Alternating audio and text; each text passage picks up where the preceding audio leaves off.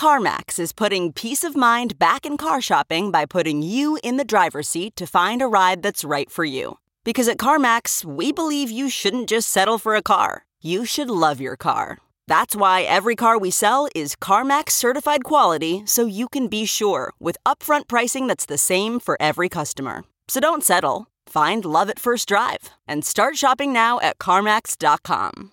CarMax, the way car buying should be. Reporter's Notebook.